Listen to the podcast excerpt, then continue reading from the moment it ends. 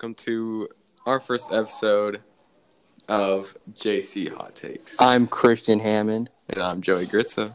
and this is JC Hot Takes. I already said that. You did? I totally forgot. gonna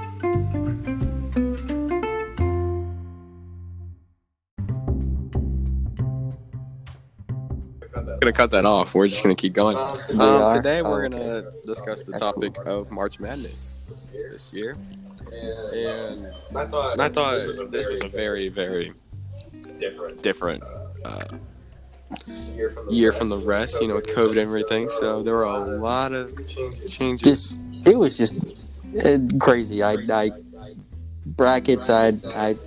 If you had a, Yeah, a every- really good I bracket, mean- screw you. like mine, I'm sure your guys' brackets were destroyed. Not good. I'd not win. It- Bet twenty dollars, didn't win. Lost twenty dollars. yep, just Cinderella after Cinderella. Yeah, this was very unusual compared to last year. Last year, well, not last year, but last tournament, it was weren't that many upsets. There was like one 10 plus seed in the Sweet 16, and this year there was like Like So many. uh, I think there was like at least Probably like probably like like count, like count. Oral Roberts, Oregon State, Syracuse, UCLA. Um, there's one more. uh, No, there's not. Those that's four. five. We can't four. count apparently. that's still a lot though. And you know, it's, uh, first round, big upsets, obviously. Ohio State lost, Purdue lost. Big, a lot of Big Ten upsets. Big Ten Just struggled. Pac-12 thrived. Oregon State beating number five Tennessee. Um, UCLA being BYU. Um, Abilene Christian being Texas. Some big, And it's not like some these big. were Um, We just look around. Yeah, who's in there? We need to go down there. We are Miss Pepper. So. sorry. Um, definitely a big tournament. Hold on. There's some rude. No one, and it's not like these games were bad games either. They weren't blowouts or anything. They generally were really good games. Really good games. Upset games. Upset games. Yeah, and I thought Yeah, and I thought at the end of the season that Big Ten was the Big Ten was the dominant conference by far. You know, they had like nine teams in the tournament.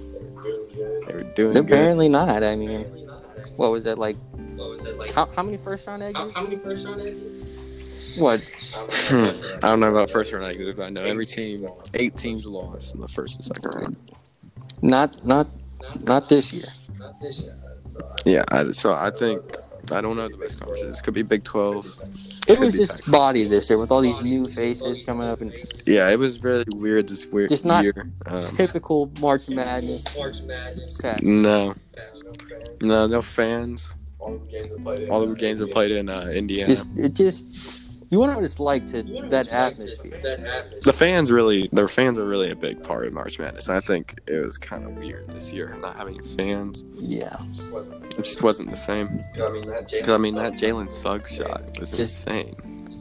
Uh, And then like you'd you'd watch the shot right, you would go in, and there'd be like you hear on the TV like there's a, there's a little bit. If that's like a real game ends, it, it would That's- be going crazy. like if you're there in the stands, Add so much. yeah, it's it's really a great feeling.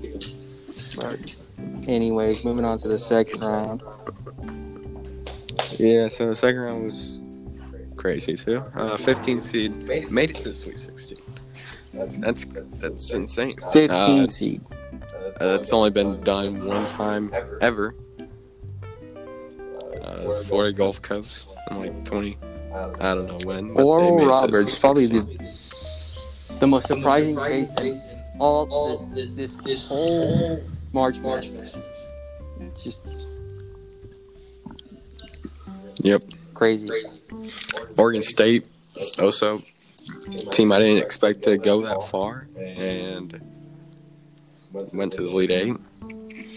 UCLA and another team I didn't even think would make it out of the playing game. I didn't think they thought they'd lose to Michigan State, but they didn't, and they went to the Final Four. Final four.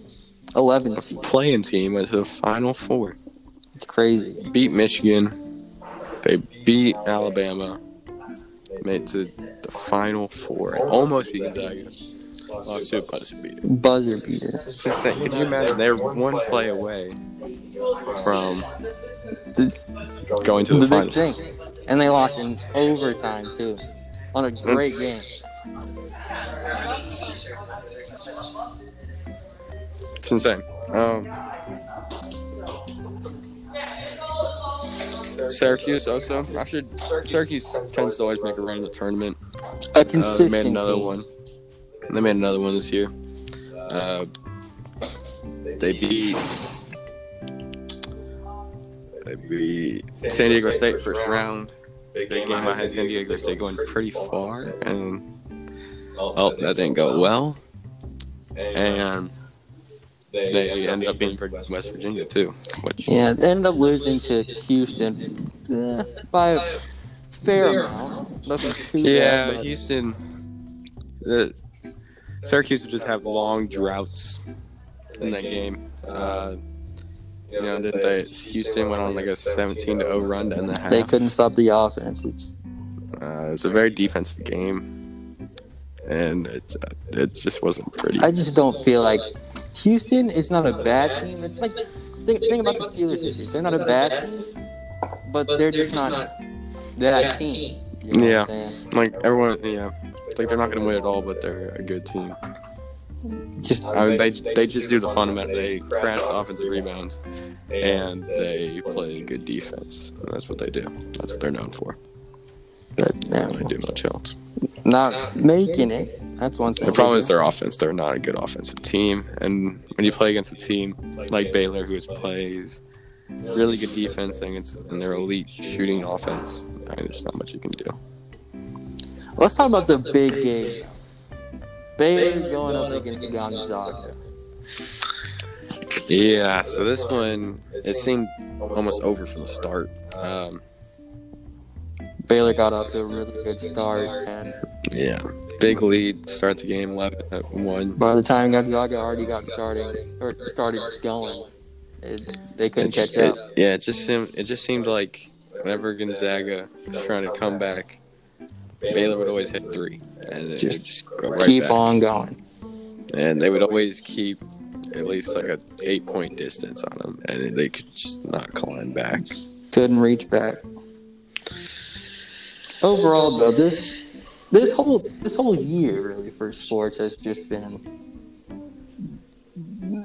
wild. Like, put it in just perspective. Like, no fans, different regulations. Like, it, it's crazy to think about.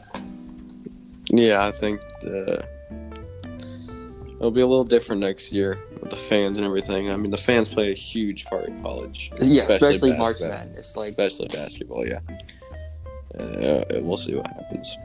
hey, that'll cap it off. One more thing. Um, most outstanding player in the tournament. Uh, Johnny Juzang for UCLA had an amazing run with them and led them all the way to the Final Four. I mean, he's the most surprising player. Yeah. But then uh, Davion Mitchell, outstanding performance against Gonzaga, against all the teams he played. Uh, in my- Lockdown defense and shot the three very well. But in my opinion, you really can't.